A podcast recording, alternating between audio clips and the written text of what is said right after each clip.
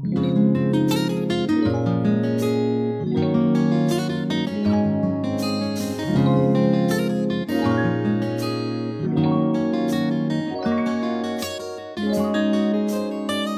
大家好，欢迎来到来都来了，我是主播丸子。Hello，大家好，我是 Nicole。今天节目开始之前，要感谢直白美学对本节目的大力赞助。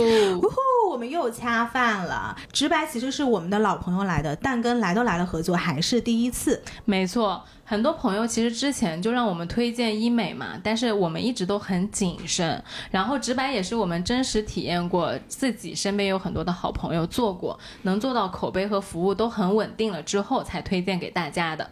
先给大家介绍一下直白。直白是一个成长到第四年的轻医美严选平台。直白的合作医美机构呢有超过三百家，覆盖了全国三十多个城市。直白的核心团队也在这个行业深耕多年，一直坚持以行业内幕者的角度去做筛选。其实啊，我刚开始做医美的时候，我觉得这个需求不是我的刚需，嗯所以我就拖了很久，直到我自己做了黄金超声炮，效果非常好，所以我才觉得轻医美真的是一件非常高效的护肤手段。然后这一次呢，我是通过直白预约了一个立柱蓝水光。第一次我就首先印象非常深刻的是是它的服务，从开始下单就有一个直白的专业管家来帮你，他从选品到预约到售后都是非常安心且专业的。如果你纠结要做什么项目的话，你也可以找小管家推荐，他们能直接帮你看脸，有任何问题都可以找管家，哪怕你现在就是在机构，你也可以直接给他打电话，让让他来帮你处理。所以我感觉直白就像是一个医美保险，让人很安心，对小白也很友好。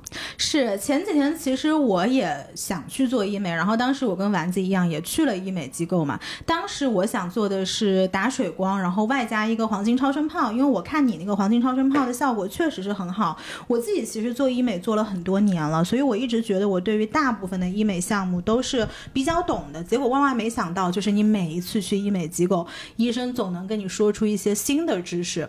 当时问诊的时候，医生就先帮我看了脸嘛，然后不是会有正常的这种建档病例的这个环节。他当时就问我，他说你最近有没有发过烧啊？有没有生过病？然后我就随口跟医生说我阳完，刚刚康复。结果医生直接就跟我讲，他说哦，那我们今天就做不了任何侵入式的项目了，希望让身体恢复康复一下之后再来去做这些脸上的轻医美，并且我当时就问他，我说这个不是脸上的东西吗？为什么跟你身体会有关系？然后他就就跟我非常详细的解释了，看似是保养项目的水光与康复中的身体机能是如何相互影响的这件事情。然后当时他也帮我做了一个皮肤诊断，他也能从仪器里面看到我两个月前在韩国其实是做过光电类的提升项目的，然后他也拒绝跟我做黄金超声炮了。所以我整个听下来就觉得直白合作的机构还是非常专业的，医生针对我个人的情况呢，相对来说是做了比较谨慎保守的选择。就我个人觉得他们还挺负责任的。直白他是承诺大家，就是你买的那个项目是严选正品，然后假一赔三的。如果是光电类项目的话，百分之百是医生本人操作，水光足量注射。虽然说直白的产品在全国不一样的地方售卖，但是全国的价格是统一的，然后订单是全国通用核销，可退可换，术后也有专业的养护来跟进。之前有朋友有问过我说，热玛吉跟超声炮到底有什么区别？我觉得打一个比较形象的比方啊，就是热玛吉就像我们去挤压一块海绵，那你当然是越挤，你自己的脸就兜的就会越小嘛。但是超声炮呢，就像你用一个网兜去兜你的脸，超声能量是通过筋膜层把脸兜紧的，所以如果你脸上的软组织比较多，也就是通常我们讲的肉肉比较多的话，效果就会更加出色。那这次三八呢，直白也为大家准备了众多的项目，折扣力度非常之大。比如说两万多的新一代热玛吉只要一万出头，黄金超声炮活动竟然不到五千块，所以大家可以在 show notes 里面查看购买方式。三月四号晚上八八点四十开卖，都是日常保养大家会做到的光电类和注射类项目。我已经喊我的姐妹来囤了，所以大家也可以快点买起来。今天想跟大家聊一件特别有意思的事情，是是我回家之后才发现的。嗯就我过年回家的时候，因为没有任何的工作和安排嘛，我就每天就睁眼。上一期节目说了，就在家睁眼睡到自然醒，然后吃饭，然后要么跟朋友出去玩儿，要不然要不然跟我妈看电影之类的。但就是因为你恰好是什么安排都没有，嗯你每天就会被问，包括你自己每天起床的时候，我一睁眼我就会。要做决定，我说我是现在起来呢，还是我在躺 半个一小时？一切都被放大了。真的，你你你什么时间起来？你是十点起来呢，还是十一点起来呢？我爸真的会问我这个问题，嗯他就会问我，你明天早上几点钟起床？对，哎，真的，我每次被问到这个问题的时候，其实我是很烦的。我爸妈也喜欢问我，你明天几点钟起床啊？早饭吃什么呀？然后早饭刚刚吃完，中午吃什么呀？下午去干什么呀？晚上打算几点睡觉啊？是的，是的，是的，就是我有的时候在家里，我都觉得大家不能随心过嘛。我回来是休假的，我不是回来参加休息军训的。就是我爸妈他其实不要求我，啊但是他想知道，对，然后他想知道，你就得回答他。然后每次我被问的，我就嗯，我说你让我再想一下，我没有想清楚。是，的，是的，我就会发现，其实人从一睁眼开始到呃吃饭，然后到晚上到白天，白天一整个过程，你其实都是一直在做决定的。是你从你几点钟起床，然后起来了之后，我待在我妈房间，还是待在我自己房间，还是我下楼要去喝一口水，嗯然后我下午要出去玩儿，还是要选择一部电影，我选哪一部电影？其实每天都要做很多很多的决定。嗯，我就觉得，诶，就是因为你在上海的时候，其实事情太多了，你就来不及想。你说你能决定你每天几点起床？我在上海真不行。闹钟把你叫起来，推着你就得睁开眼啊，你根本就没睡着。对呀、根本就没睡醒，然后你就必须得起来。然后你上，你说你上班的时候，你还能决定说我今天干什么？对，老板说这个东西报告今天交啊，然后明天有个什么什么会，你说哦好的，一边自己在打那个键盘，一边就是在那个记事本上又多了一件事。是，你没有那么多的时间来空余的去揣摩，然后回味这个这些决定。嗯，但是在家的时候，因为所有的事情被放大嘛，就哇，原来我一天到晚做这么多决定，我就去搜了一下，就其实这个是在心理学上是有讲究的。嗯他把这些东西叫做微决策。对，微决策就是说，它不是一个非常重大的决定，说你今天决定投资啊、买房啊、结婚啊什么的，而是你每天从啊、呃购物啊、吃饭啊、消费啊，包括我们刚刚说的早饭，你是吃面包还是吃饼啊？你今天穿裙子还是裤子啊？你是先回邮件啊，还是先回微信啊？你买东西你是从京东啊还是淘宝？这些所有的东西都是你的决定。嗯，而众所周知，你的脑子在如果在叫什么多项线程处理任务的时候，它那个 CPU 不就烧的快吗烧掉了，就绝对要烧掉的，对吧？嗯，你就很容易烧掉，然后所以很多时候你就觉得，哎，我好像今天啥事儿都没做，我但我就是累，对。嗯，我也没有写成报告，我也没有做出一个成果，但我就是累。为什么？这个是不是就是内耗的核心？啊为什么很多人他反复咀嚼一些呃就是事情的时候，然后他就觉得我一天就是累，因为他脑子一直在转我就是这样的。啊、他就是因为你一直在想事，然后你一直在。哎，从 A 跳到 B，从 B 跳到 A，、嗯你就累，因为你一直在做微决策。啊，然后他那个研究表明，有一个非常经典的 case，就是呃，法官，法官如果他是就是决定犯人是不是要保释的话，嗯他从早上开始。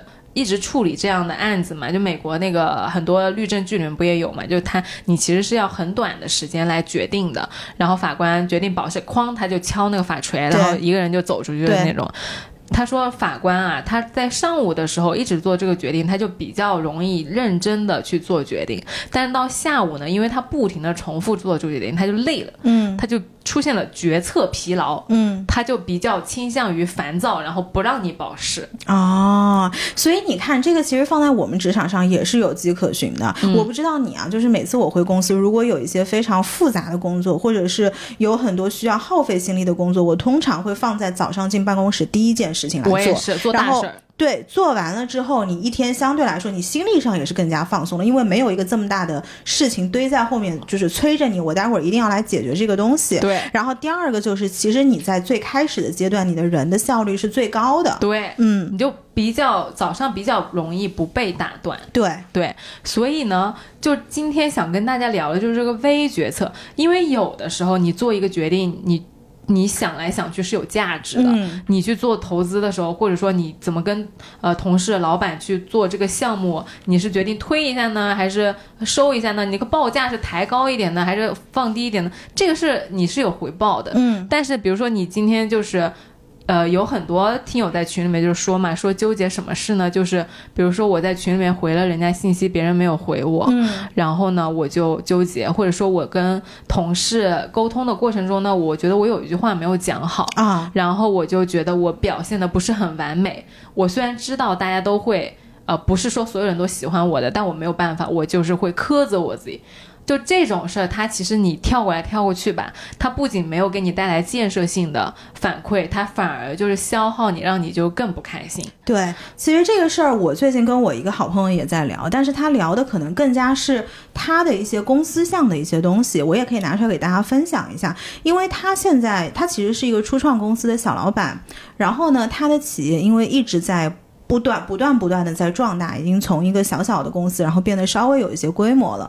然后他自己就会觉得，好像我现在有一点力不从心，嗯因为有很多人，如果你突然进行了一个，包括在职场上也是，突然如果有一个大的升迁，嗯或者是有一个职位的转换，你第一个反应一定是力不从心的。是的，所以他当时就来找我聊这个事情，然后我们当时反正就开始各种说嘛，然后说到后面我们就讲到以前我们都看过的一本书，它是来自作者叫做 Dan Martell，嗯，然后这本书叫做 Buy Back Your Time，我觉得放在这边也可以拿出来给大家，呃，就是分享一下，这个中文叫做回购你的时间，嗯，它这本书其实讲的是你作为一个刚刚上轨道的公司，你应该怎么样去配合位置上的转换，做哪些你行动上的转换，我觉得很合适的一点就是，其实每一个人都是一个公司，嗯，就是你就是在运营你这家公司，对。所以其实个人也是可以从商业逻辑上去看到你个人的成长的，对，就得到借鉴的。是，然后他这个其中 Buy Back Your Time 里面一个最核心的观点，他就是说，你要雇佣的人，你首先不要想到你要雇佣人来增长你的业务，而是你要想到雇佣人来解放你的时间。哎，他这个是不是就是说你不要雇人来给你增伤，他要雇人来给你减伤？嗯，就是因为可能你作为初创团队来说，你一开始业务的增长其实还是呃很掌紧要的握在还是很紧要，还是掌握在老板自己手上的。嗯但是你第第一步肯定是要你要把一些所我们所谓的脏活 dirty work 要丢出去。嗯，那其实这个书它其实在讲的是你在做角色转换的这个过程当中，你要学会外包你的决策，以降低你的决策频率，并且减少你的决策所花的时长。哎，这个东西突然让我想到职场上，就是教你怎么当领导。嗯，它其实不一定适用在创业企业的，对，在大企业的中层也适用。它适用在很多情况之下。因为你想，我们经常在职场里面吐槽自己的上司说什么，就说他每一件事儿事无巨细。亲力亲为，这个其实是非常不聪明的管理方式。哎，嗯，因为你这种管理方式，如果你放在公司里面，第一个是你没有把你自己的时间精力释放在管理这件事情上，你其实还是在做一个做事的人。嗯然后第二点就是你这样其实是挤压了你下面的小朋友的成长的空间。嗯，这个其实是非常不会管理的领导才会有的一种管理的风格。那如果我们在讲到，如果是一个企业的创始人来说，说那创始人你最应该，你应该带着一个开拓企业的心态，你去做这个与外界的桥梁，你去把握这个企业增长的一个大方向，而不是说你去做一些非常微小的决策，比如说今天这个文案怎么写，嗯，今天我们这个数据应该怎么，这个 Excel 表里面的公式应该如何去设计。这个照片是椭圆还是方对，形因？为其实很多创始人他在角色转换中，他第一个反应他是觉得我事情一定要亲力亲为，我才放心。而且我觉得那样是最好的。对，没有人比我更知道这家公司。Indeed，确实是没有人确实是没。有，确实是没有人在这个事情上更会把你的公司当做是他自己的小孩，这是百分之一百的。嗯，但是你在这个过程当中，你要想每一件事情，你都要把它学会，这是要占用你本人非常多的时间的。是因为随着你自己的呃生活越来越丰富，或者是随着比如你在公司里面你的职位做得越来越高，你一定要涉猎的范围是越来越广的。嗯，如果你还在盯着你最初初始的那一些非常细节的谨小慎微的东西上面，其实你总体以一个大的方向来考量，你本人是没有增长的。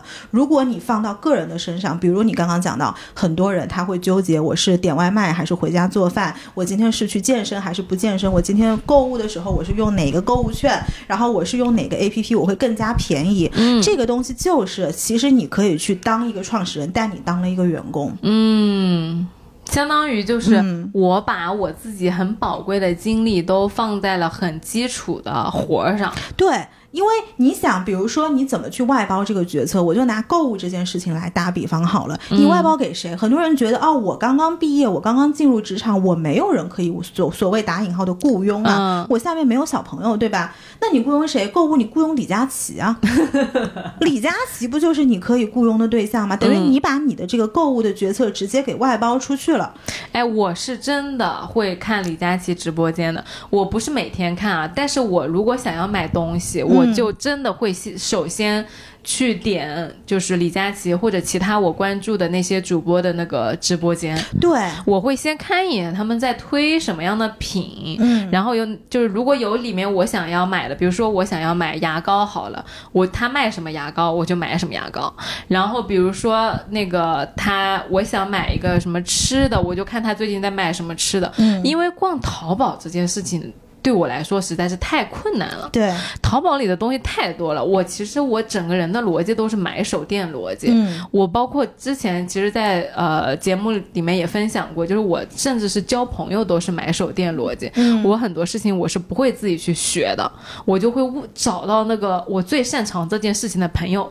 我今天早早上还在问我一个朋友，就问我一个健身的，呃，健身成果特别好的男生朋友，我说我今年想要有肌肉，我要怎么练？然后他跟我说啊、哪哪哪什么你的，呃呃什么斜方肌不要代偿，然后说那个肩膀上的。肌肉要练是三块那个肌肉束，然后有一些他就给我讲了一些很细节，然后包括他自己总结的三句呃 slogan，就是我是不是那种说哦我要学健身，我要练肌肉，我就打开 B 站，然后我去搜一下什么、呃健身博主啊之类的，我不的，我就是去问我那些朋友，没有，其实我觉得如果你打开 B 站也是 OK 的，但是前提是这个事情你很享受，嗯因为我也有一些朋友，他是非常享受挖掘知识的那个过程的。对对，因为只有你走完了全程，你才能够更加综合的了解你这个人到底就是最后这个结论是如何得出的。嗯不然其实这是一个二手知识。是是是当然，我们在讲说你要去把一些自己纠结的情绪给排除掉的时候，可以用这种方式，但是。At the end of the day，它是一个二手知识。二手知识会有个什么危险？就是它很容易被推翻。我是那种就是。嗯如果我自己特别感兴趣的事情，我会把它就是一手从头读到尾。就我其实不喜欢的二手知识什么呢？就是读书，啊，就是所有的就是读书类的文章、公众号也好，然后视频也好，包括播客也好，我都是不听的。啊，因为我一定要自己先去读这本书，然后我会觉得说别人读过的书再给我讲一遍是二手知识。嗯嗯，但是比如说像健身，甚至是美食或者是购物这种我不想自己研究的事儿，我都要去问别人，因为你不可能每一件事儿，就像你刚刚说的，你不能事无巨细。嗯，那如果我选择，比如说我选择了读金庸。金庸是我不能二手读的吧？我不能去看，比如说六神磊磊老师的文章，对啊，对然后我就转头跟你们讲一个六神磊磊老师的文章的故事，肯定是不可能的。对，就这个，我是必须自己投入大量的时间和那个精力去沉浸其中的。我肯定就是嗯把我所有的精力都放在这儿。那剩下的我能够被优化掉的精力决策，其实就是我今天。呃，如果我要买，包括我要买一个耳机，我也去问了我朋友，我要买哪个耳机，他直接把链接都发给我，我就不用去想了。对。但是你知道这个有一个很关键的点是什么？就是我觉得一些纠结的人啊，他在这个地方会有一个问题是，我能不能相信他的这个决定？哦因为他的底层的话是。这是不是一个最好的决策？比如说我今天买了这个耳机，它是不是性价比最高的？哦是不是最便宜的？是不是最适合我的耳廓的？或者是是不是我最想要的样子的？哦，这哦，他又不。愿意做功课我跟你讲这个事情，作为一个买手店逻辑的人，我非常有心得，啊，就是呃，你一定要承担这个，因为你节省了去做大量数据的这个检索的精力，你一定要容忍的就是它并不，可甚至很有可能不是你最合适和最喜欢的那个东西。是的，这个就是我们又如果要讲到到企业的层面的话，其实就是你作为创始人，你必须要接受你雇佣的这个人，他一定没有你做的好，他一定做不到你能为这家企业做的程度。因为不完美是常态。对，你你说我真的一定要找到一个世界上最好合适的耳机。对呀，因为耳机我就是为了听播客、听歌、嗯打电话，我能听，然后挺好看的，然后就是价格合适，够了。对我不一定要什么跟我的耳廓特别贴合，对对对然后什么就可能有一些仪器党会在乎这件事情，但对我来说我不在乎这件事情，我只需要一个百分之八十的耳机，对那我就可以节省掉很大的，我放弃那个百分之二十的完美，我就可以收获到就是一个很很大时间的精力节省成本。对，嗯所以其实这个东西说到底还是你的价值排序，就是你价值排序最高的是什么？比如说你的价值排序最高，就我就是要节省时间。嗯我记得以前一个非常经典的例子是我去办信用卡，嗯，因为信用卡每次你走进那个信用卡中心，他就会跟你各种说说，哎，今天这张卡什么年费低，然后那张卡有什么飞机的头等舱，然后下一张卡如果你不断的飞行的话，最后酒店可以给你升级，或者是还有一些卡它会给你消费到多少会有返现。嗯，每次我一到听到这些东西的时候，我最初是会去研究的。我记得我最早的时候，我其实搞不太清楚这些卡的具体的差别，我就去会问我的朋友。嗯，我比如看他说，我说，哎，那你这张卡有什么优势？因为以前做 consulting 就一直出差嘛。嗯，他说这个你每次跟什么，比如说你跟 UA，你跟美国航空飞，你就会有三倍的积分。嗯我说，哎，那我出差很好啊，那我不是每次飞都有三倍积分，我最后可以抵现金嘛？然后我就去办了一张卡。过两天我遇到第二个朋友，然后那个朋友跟我说，我可能跟他在购物的场合遇见了。他说，哦，这个卡如果你在什么什么高级的商场买东西的话，它可以三倍的返现。嗯，这张卡好像我也挺挺常来这个店的，要不然我再办一个这张卡。所以那个时候我在上学的时候，手上一堆信用卡。一把卡。但实际上有两个问题，第一个是你还的时候，你根本想不清楚哪一个卡还卡的时间是什么；第二个，你刷的时候，每次你会搞混，你都记不得我有办过这些场景的卡。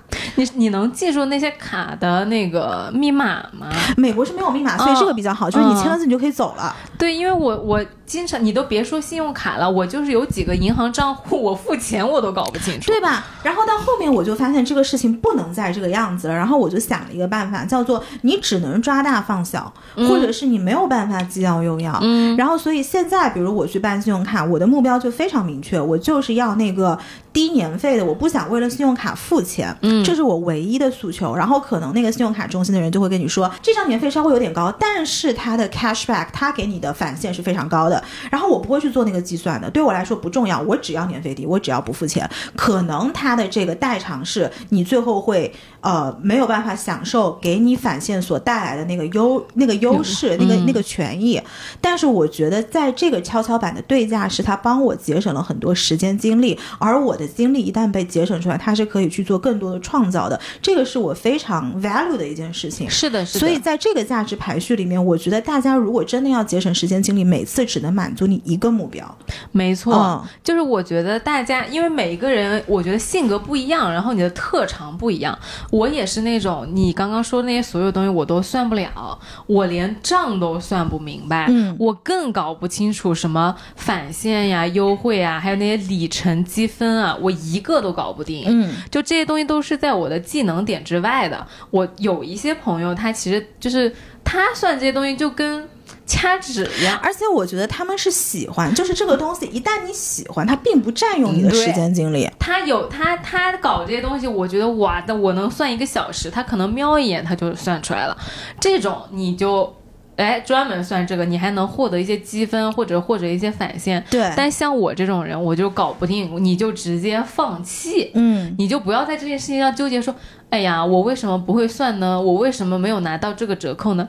这就不属于你的折扣。这个就是咱拿不到的折扣。对，这个就是你赚不上的钱，这个真叫你赚不上的钱。对呀、对，你就不要去想这件事是的，情。是的。然后这个书里面其实后面也讲到了嘛，它我们刚刚其实讲了两个点，第一个就是你必须要学会去外包一些你的决策，降低你的决策频率。嗯，第二个就是你一旦这个决策做了，你必须要接受它可能只能做到你自己花就是全身心投入进去的百分之七十，甚至百比百分之七十更低。我觉得不完美这件事情是要被接受的。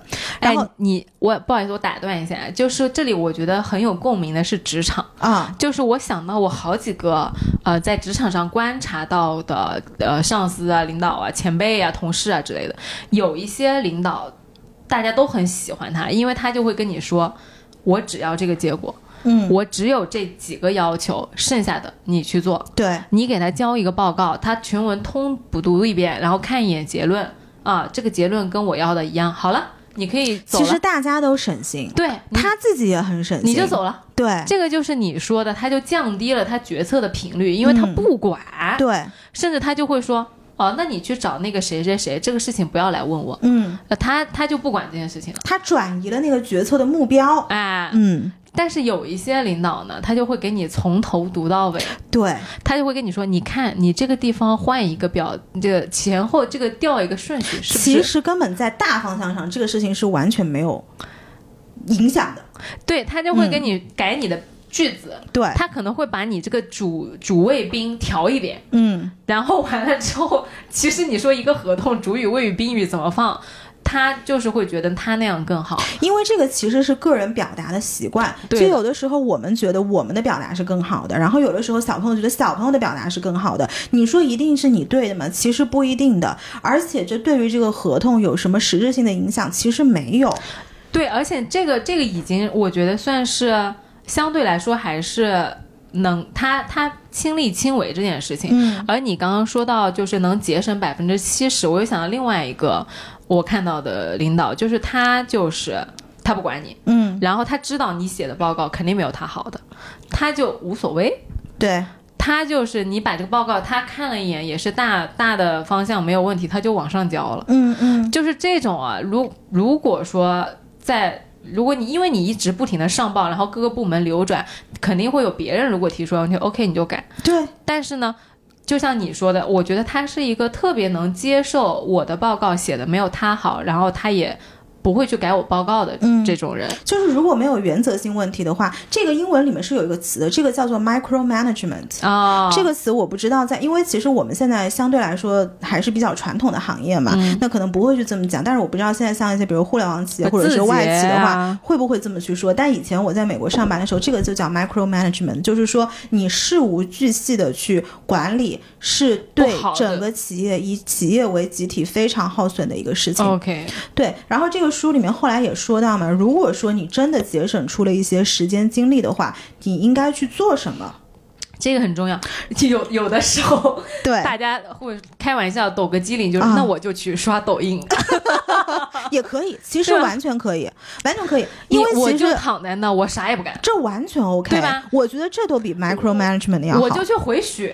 这完全 OK，、嗯因为其实这个书里面他讲到的两个点，就是是大家应该去做的。第一个叫做 invest，嗯，因为它是企业嘛，所以他举的例子，比如说你要去投资在有是就是可以给你带来声誉的这些资产上面，比如说你作为创始人，你要出去演讲，你要出去发言，你要照顾好自己以及照顾好家人，嗯，因为其实因为它这个还是一个国外背景的一本书嘛，因为不是 family first 嘛，所以他会把家人放在很前面的位置，然后去他觉得这个也是投资的一个部分，因为你自己顺了，你家人顺了，你当然你的团队一定是带的好的，这个当然是很重要的。我觉得 invest 就是包括休息的，是因为有很多呃号或者说做决策不不是质量很高的情况下，就是因为没有好好休息。是，你你甚至去好好休息，都是一个很优质的决策，我觉得。对，是的。然后第二个他讲的还应该做的一个事情叫做 produce。嗯，生产对，因为生产其实是做一得一的、i n v e s t 是做一得三的。对的。但是，即便是在做一得一的事情上面，你也要有选择性的去做。哎，但是你刚刚讲的这个，我想到一个问题，嗯，就是你刚刚讲的是一个理想的情况，对，就是大家这个理想的情况就有点像完美的设想，而现实生活中，我为什么有的时候明明知道这个是好的事儿，我做不了呢？嗯。就是因为我一直在就是意志消耗嘛，是，甚至是你说休息，其实休息不是一件每个人都能享受到的事情。他可能脑子里一直在转转转想事情的时候，他连休息都没有办法去做到。我觉得这个就是我以前体验过的，叫我觉得我给他的命名的叫做意志平衡理论。什么意思？就是其实以前就是你有的时候。我们俩不是聊天就会聊到嘛，就是我有点拖延，然后我没有办法回消息，嗯然后我没有办法很快的去响应你的一些呃消息啊、想法啊之类的。你居然用到了“响应”这个词，我就像是你的大喇叭，我就像是你的 OA 系统。然后 不要问我最近工作上经历了什么，然后然后你说，然后其实那我觉得那个时候就是因为我的意志过多的消耗在了一些小事上，或者说外界对我的约束上面。嗯因为比如说，呃，在工作的时候，你做了很多老板让你做的事情，嗯或者说在当小家长当小孩的时候，家长让你的做了很多你不想做的事情，嗯他约束着你，他要你就是表现好一点，他让你听话，然后公司让你遵循他的规章制度，这些都是会消耗我的个人意志来去。要求我自己来符合他们的标准的，而在有很多外在的规矩和约束的时候，我就会想要摆烂，嗯就因为我的意志力已经过用在这些东西上面去满足别人了，所以我在我自己有自己的时间，我说我希望我就是摆烂，就啥就是。这个时候就满足一下自己。对，就是你，嗯你就就啥也不想说。你说什么什么投资啊，什么生产啊，我没有那个力气去做这些事情。嗯嗯，所以我觉得它是有一个平衡点的。只有当你就是没有被那么多的外在束缚和消耗，你有一个时间，就像过年回家的时候，你是能够真正的做主，说我今天要干嘛的时候，嗯你才能够更容易的去做一些投资也好、生产也好这样的决策的。我觉得这个是一个平衡，嗯因为人啊，一定是会想要做一些有意义的事情的。如果真的让你什么三百六十五天啥事不干，人会疯掉的。疯掉的，的真的会疯掉的。啊，因为呃，让我们觉得困扰的并不是工作本身，而是你做了很多你不想做的事情。是，当代年轻人并不是不想努力，只是不想上班，不想被老板使唤着做他们觉得没有意义的事情嘛。我觉得这个就是一个平衡。就当你外界消耗太多，你就不想做了。所以我现在啊，把我自己养到了一个。呃，状况就是我觉得我生活里面有很多事情是我愿意去做的了，那我就不太会消耗我的意志再来对抗这些事情，嗯那我就能有更多的精力投入到我想要做的创作里。哎，那我觉得这个其实，嗯。在实操层面，我觉得很多人他是没有办法给这些，比如老板他给你下了任务，你不可能说我我怎么就不做了？很多人他是做不到不做了嘛。你真的不去遵循职场上的标准，那其实是不太现实的一个事情。但是我觉得你的思维方式是可以转换的。我不是在遵循老板给我的这些我觉得没有意义的事情，而是我用最快的方式，用最快的时间来。百分之一百的按照你的说法来做，我并不 care 这个事情本身是什么样，客观是什么样，你要什么样我就给你什么样。嗯，然后我把这个时间精力给释放出来，去做我的投资跟生产，就是他的这个 mindset 是从一个抵抗的 mindset 变成了一个我跟你合作的 mindset。哦，我懂你意思，啊就是不要把自己放在受害者的位置上面，对，因为我们其实说白了，你说来上班，我那天有。哦，我要跟你分享一个非常重要的我的嗯歪理邪说，哦，就是我问我闺蜜，我说，因为她的先生是一个我觉得我的认知范围内最自律的人，啊，我就想说，因为我是一个，我觉得我是完全不自律的。嗯就像我刚刚说的，因为我所有的意志都用在了外界的约束上面，我就不想自律了。嗯我不想让我自己去运动，我不想让我自己去健身房，我觉得我太辛苦了。然后呢，我就去问我那个闺蜜，我说你觉得你先生这么自律，就是他的那个秘诀在哪里？然后她就跟我打电话，然后她先生在旁边说，他说我觉得自律这个事情就是是不存在的。我也觉得是不存在的。嗯嗯，他说就是首先不是所有人都适合自律，然后就算是自律，所谓的自律的人，也不是每一件事情都能自律的。就是你其实还是去选择了一些你觉得很重要和你很喜欢的事情，你才能一直长期的做下去的。嗯，然后他他说，比如说你说运动员自律吧，每天锻炼，但你说他私生活呢，不一定很、嗯很那啥吧？就很多运动员其实他私生活是、非常乱的，对吧？就是放纵的。对，所以他说，不是每一件事情你都啊、呃会去很自律的，其实就是有一个意志平衡在里面的。嗯，因为那天我记得丸子他问了我问题，他说对于自律这个话题，你有什么想说的吗？然后我其实愣了很久，我愣的时候，我是在想，第一个是到底什么叫自律，嗯，第二个我算是自律的人还是不自律的人，其实我不知道，我真不知道。就没有自律这件事情。对，就是在我这儿，这个概念是不存在的。嗯，就你可能看到我花了很多心思去做了很多事情，那是因为这个事情我的内驱力非常强，你想我？想做。嗯，但是呢，如果对于另外一些大家觉得应该自律的事儿，我是完全不 care 的。就比如说，大家觉得应该早睡早起，这是自律吧？嗯嗯但是大家也知道，以前我的周末都是过得如此的 狂欢，对吧？但是你说在另外一些事情上，比如在运动这个事情上，嗯我一周就是可以保持去健身房三次的。当然，除了现在阳康之外了，嗯，那。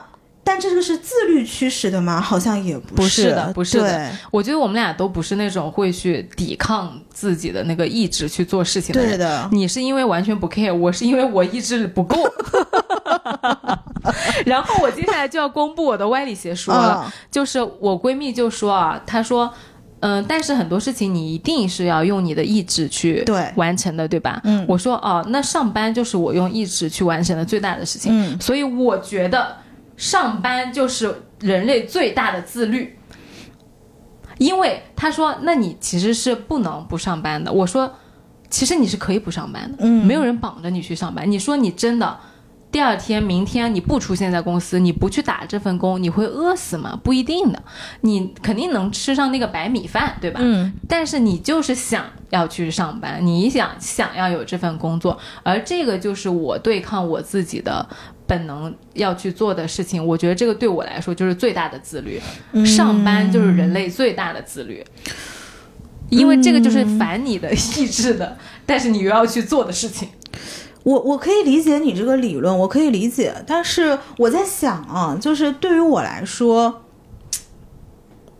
你跟我说我想上班，我倒不是想上班，就是我觉得我现在对于上，我跟公司的心理的粘连度，跟我想不想上班这个事情其实是一致的。嗯，就你可能我每天屁股坐在那儿，从我第一天开始上班开始，我的屁股都是坐在那儿，到今天我其实跟他年龄度很低了，我屁股也坐在那儿。嗯，但是你其实知道你坐在那个地方的深度是多少？就是你其实甚至没有在拉扯这件事我没有拉情扯，对吧？就他对的甚至不占你的 CPU，他不占我的我觉得对很多人来说，对于过去的我来说，上班就是我最大的自律。我觉得我以前啊，上班真的，你只要不迟到，我就耗费了今天一半以上的意志。嗯嗯，就它那个摩擦和阻力就是那么的大。嗯然后呢，我也想分享，就你刚刚不是说你每周能运动三回嘛？其实以前我是完全做不到。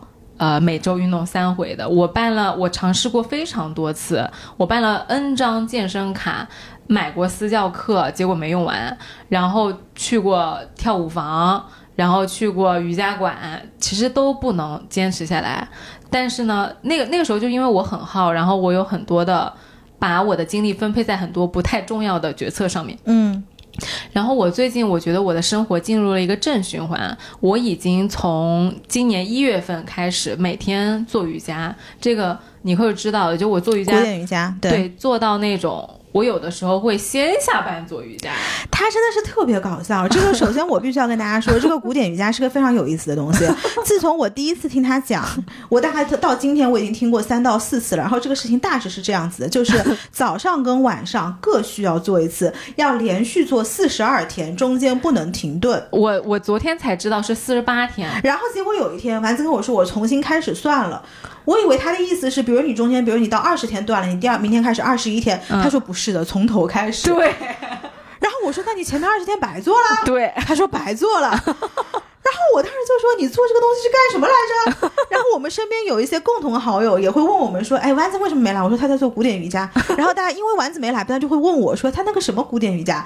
然后我每次想张开嘴的时候，我都说：“你听他自己说吧，你等他来了 我根本讲不明白那个东西是干什么。”对，就是他其实从事情的角度上来说，对两年前的我可能是很麻烦的，因为你比如说下班的时候，大家比如说五六点你下班直接七点钟去吃饭相约吃饭了，我不行的。我要先回一趟家，嗯，然后我要做一个瑜伽三十到四十五分钟，然后你再出门去吃饭。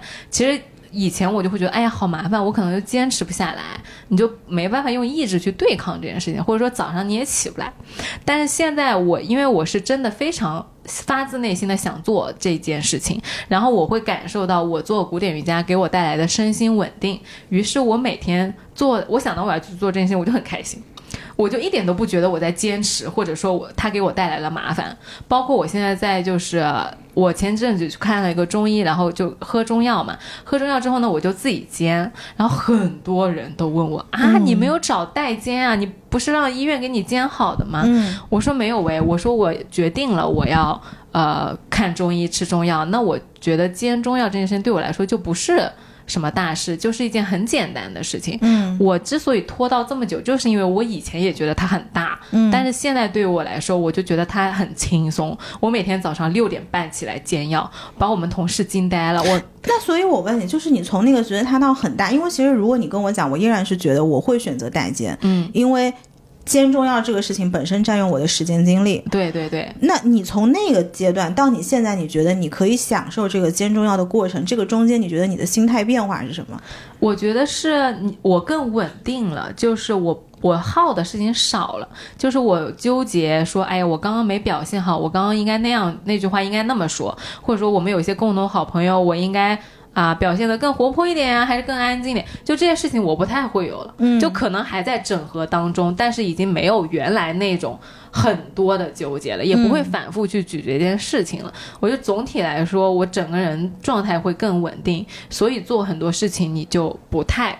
消耗了，那我可不可以理解为，就是当我们去做很多决策的时候，因为日常生活中很多东西都漂浮在空中嘛，你每次只能 all in 一件事情，就是你需要非常专注在一件事情上面。是的，嗯，就是你同时做两三件事，其实是非常消耗的。而在我拿我就拿我在做瑜伽和呃煎中药好了，其实这个过程。是完全不看手机的，然后你就在那个厨房里面捣鼓过来捣鼓过去，超开心的，嗯一点都不觉得你早上起来有什么，你就觉得哇，我今天又健康了一点。嗯，对，所以我觉得有的时候真的是你那个 mindset 的转变。因为前两天我跟一个朋友在聊到一个观点，就是在说到底什么是兴趣。嗯，因为他觉得播客对我来说是兴趣，我说其实播客对我来说称不上是兴趣，它是一个燃料。嗯，而我的兴趣点在哪儿？我的兴趣点。是你去探索这个播客后面很多未知的那个领域，其实兴趣在那儿，嗯，而你知道你要走到那个地方，你播客你我的基石必须要稳，所以它是一个燃料，嗯。然后我就问他，我说那你的兴趣是什么？他说对于他来说，大部分的兴趣都是因为他在进行的过程当中获得了正反馈，嗯，比如说他会唱歌，他唱歌唱得非常好，然后他会是因为小的时候老师给过他上台的机会，嗯，并且。这个唱歌一直到后面进入到了合唱团，然后后现在他一直到唱，他就每个人见到他都说哦，你唱歌唱的很好，嗯，是有很多人夸他的，嗯，但是与此同时他又很会画画，但是从这个画画呢，这个天赋从来就被人没有人被人家发现过，也没有被人家认可过，所以他就没有获得正反馈，所以他觉得这个很多兴趣或者是我们所谓的自驱力。是因为你获得过了正反馈而被慢慢培养出来的，所以比如说回到你刚刚说煎中药的这个例子，是因为你觉得在煎中药的这个过程当中，你人是在慢慢变好的，对，而且你的这个真气散发出来的时候，你觉得本身是有治愈的这个过程的，是的，所以它等于是在这个过程中再给你培养出一种正反馈的机制，因为正反馈不一定是来源于别人夸你嘛，对吧？对对对。那如果说换到别的很多的事情上面，我觉得大家可以去想的一个切入点是，你做这个事儿，你要怎么去转换你的 mindset，能让这个正反馈滋生出来。说白了就是做这件事情我有什么好处？有什么好处？比如说购物，你纠结是不是外包给李佳琦？然后你不能想说，你的想法不能是李佳琦，也许他别的直播间比李佳琦更便宜，对，而你的想法是李佳琦帮我省了。五十块钱以及半个小时，我就是赚到了，我就是赚到了。嗯，所以就是这个，我觉得是 mindset 的转变，才能让你慢慢整体的生活由一点一点的变成进入到正反馈系统，以至于整个大的系统才会变成一个更大的正反馈机制。哎，我觉得你刚刚讲的那个兴趣和 基石还挺有感触的，因为你说我喜欢做瑜伽吗？我也不是真的喜欢做瑜伽，而是我喜欢的是我自己的身心状态很稳定，对，然后来解放。我自己去做更多未知的探索。嗯，那如果我身体都不好，如果我就是心神不稳定，我其实没有办法享受我的生活。嗯，所以做瑜伽就是我的工具。嗯，就是我去享受生活的基石。是的，所以我要去做这个瑜伽。是的，我每做一次，我都知道它让我解放了我从那些内耗里面，然后让让我来够能够去，比如说跟你讨论这个问题，跟你讨论那个问题。嗯，它。这个就是一个，我觉得是一个很好的心理上的正反馈。是的，是的，所以我觉得这个正反馈可能也是一点一滴的去把它慢慢建立出来的。就是说，你的，因为我觉得非常。鲜明的一个例子是我妈妈，嗯，我妈妈这两年可能是因为更年期，就是她变得非常非常的纠结，然后每次她纠结的一些点，她知道你说她更年期，她知道她自己也承认的。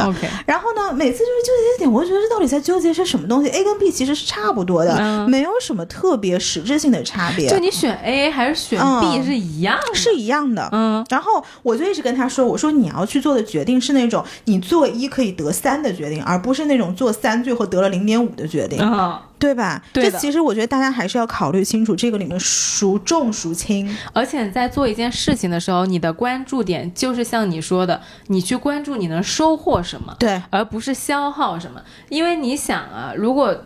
说我每天早上早起，然后我每天做瑜伽。你要是天天想，哎呀，好麻烦，嗯，然后我又耽误了我跟你扣吃饭的时间，那你这事确实是做不成。是，但你想的就是我每天，哎呀，我又收获了，我通过瑜伽，我又能够有什么样的精进？哎，那你这个慢慢的正循环它就来了呀，嗯，因为。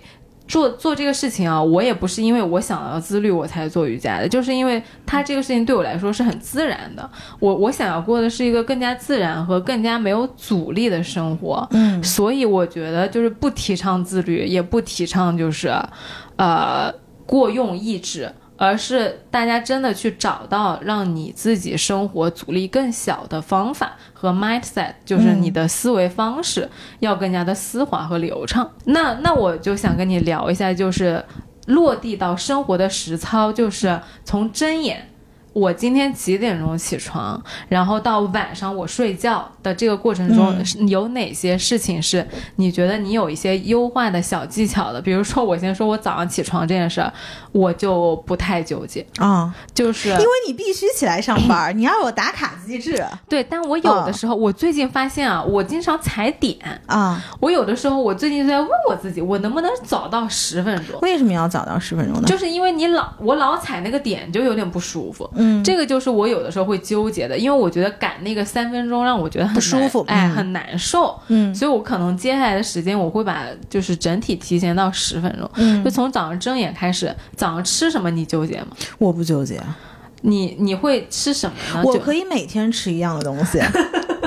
哎，我也是这种人。我今天来的路上，我还在问你扣，我说晚上吃什么？我说我先说我不要吃馄饨，因为我在过去的一周晚上都在吃馄饨。对对对，其实早上吃什么我不是特别纠结，因为其实我们公司是有食堂的。嗯，它虽然每天的那些吃的东西都是一样的，但是我是可以持续的每天早上吃这些东西的，因为我觉得早餐对我来说是一个。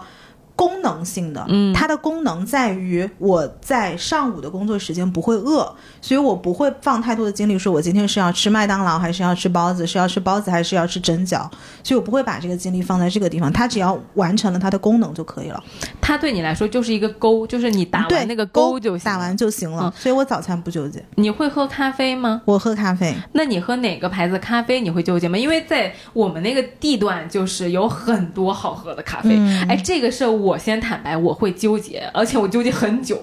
我不纠结，我觉得这个可能是咖啡文化，就是你接触咖啡文化的时候，它给你的一个新锚。嗯因为以前大家都知道，我第一份工作其实非常非常忙嘛。我们有的以前就是喝那种星巴克一升的咖啡。哎呦喂，都是可以点到的，所以很多人虽然吐槽说星巴克很难喝，但是我可以每天喝星巴克。哎，你真的，我认识你扣的时候，你扣我就看见他在喝星巴克，对我就特别不喝到能理解，现在没有人在喝星巴克，对我还在喝星巴克。我就特别不能理解，我们那边有那么多好喝的咖啡，啊他为什么要喝星巴克？因为他也是一个勾。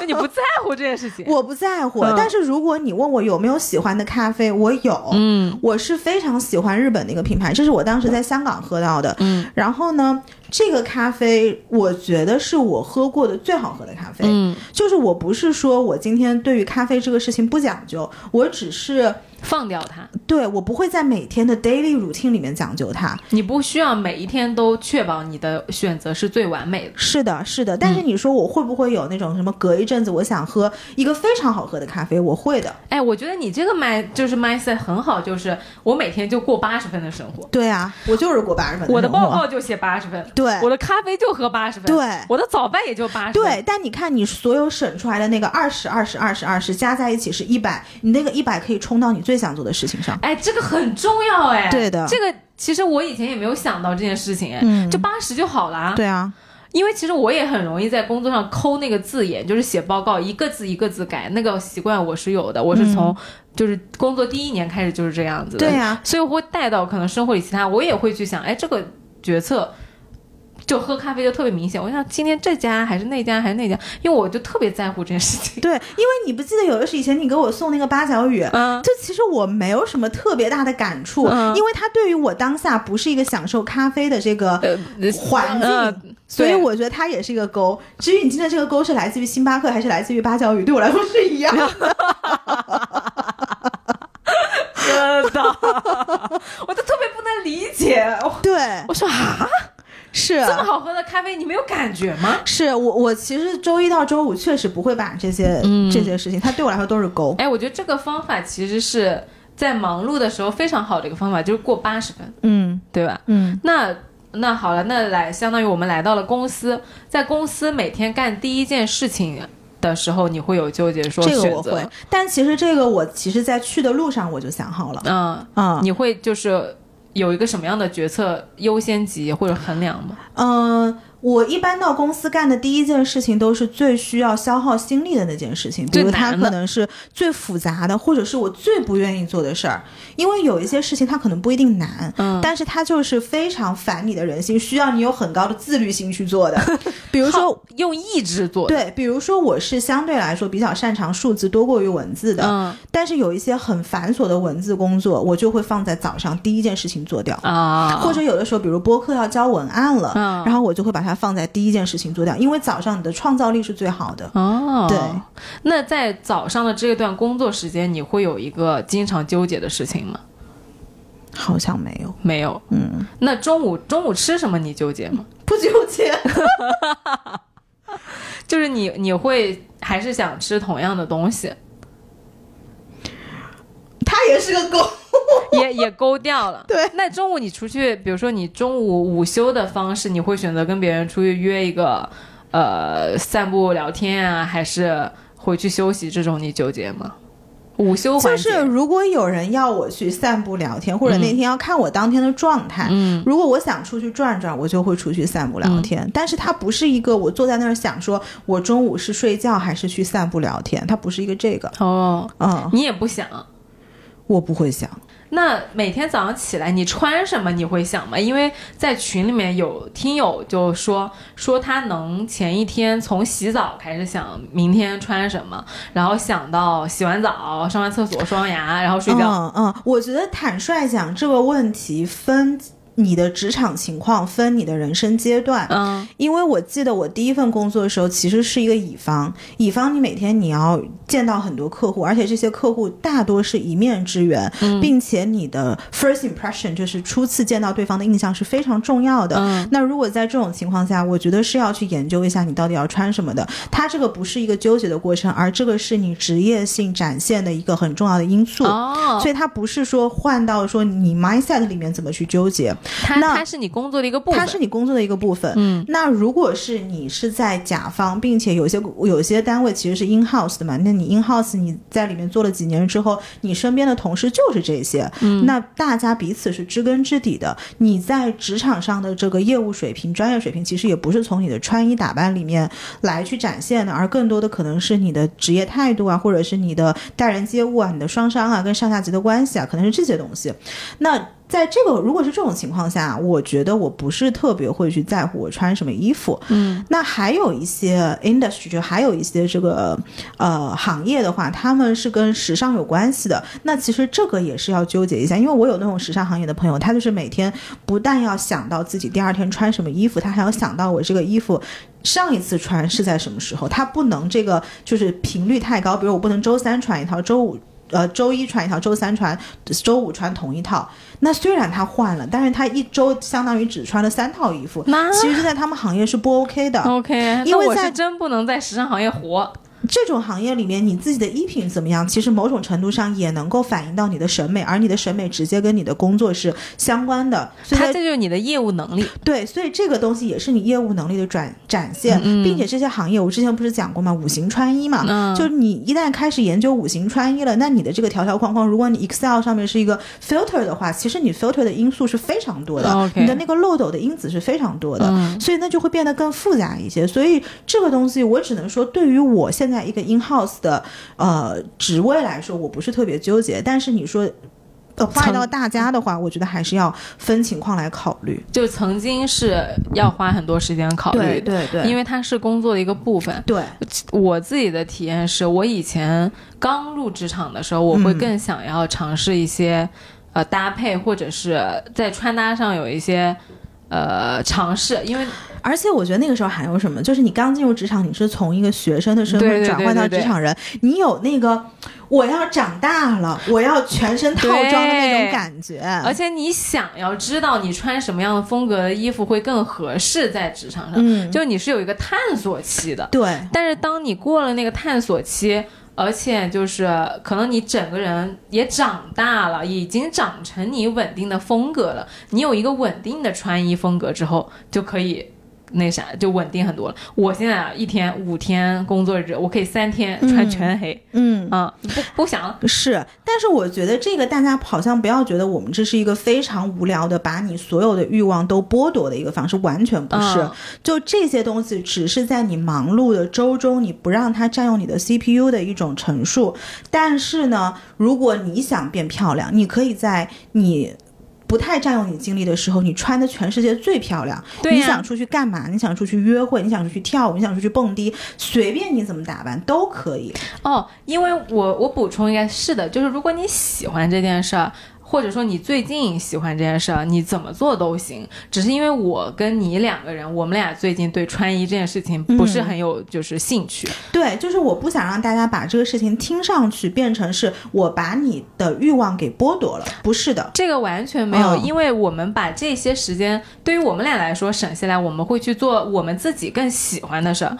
因为你想，我们两个人这么忙，但是我每周我都要去喝茶，我都要去跟茶室的主理人聊天，这个时间是怎么来的呢？嗯，就是因为我套一个大棉袄，穿一个就是大线衫，我就去了呀，对，对吧？重点是我要跟他聊天呀，不是我要今天穿的很漂亮的去拍照呀。是，就还是那个点，就是你每次只能满足一个目标。你只能去做你最想做的事情，嗯是这样子的。是，所以我记得这本书里面，就是我们刚刚讲到一天的这个行程嘛，大部分的时间，我可以给大家说，我都是以勾勾的形式来去。结算了当天这些你们觉得很重要的这些东西。比哎，我觉得这个嗯心、这个思维很好，就是因为你已经知道了什么对你是重要的。嗯我觉得很多时候大家无意识的是，我不知道什么事情对我来说是更重要和我更想去做的，而我以为很多事情很重要，其实很多事情是不重要的。对，嗯所以这个书在结尾的时候，他也说到了一个点，他就是说，大家还是要优先满足自己的欲望，然后自己的这个欲望就是你当下最想做的一个事情。因为比如我们讲健身，你没有人说我又想去健身，然后我与此又不想，他这里面一定是有一个你更想的点，你就做那个你更想的那个决定就可以了。嗯，因为这个书里面有一句话我印象其实非常深刻，他就说，成功的人并不是富有之后才去做了自己想做的事情，而是做了自己想做，并且只做自己想做的事情，然后才变得富有。这个富有是指你心理上的富有，而后带来的财富上，或者是就是各个层面生活上的一些富有。哎，我觉得这个很好。嗯就是我之前啊，大家一直在讲时间管理，我觉得我们这期讲的就是心力管理。对，因为你有的时候做不成一件事儿，不是因为没有时间，是因为我不想做，我就想躺在家里面。是我想躺在那里刷手机，我想躺在那里放空。但如果你的心力被节省下来了，你这个时候就可以从沙发上起来，然后去做这件事情。对，我记得你很早的时候在某一期节目里面讲，你说总觉得很多事情可以以后再做，以后再做，但实际上是没有以后的。就是我觉得这个核心在于要打造一个你自己希望不断玩下去的游戏，而不是你通关之后再去玩自己想玩的部分。哦它这个先后级其实是错的，就是还是应该先满足自己。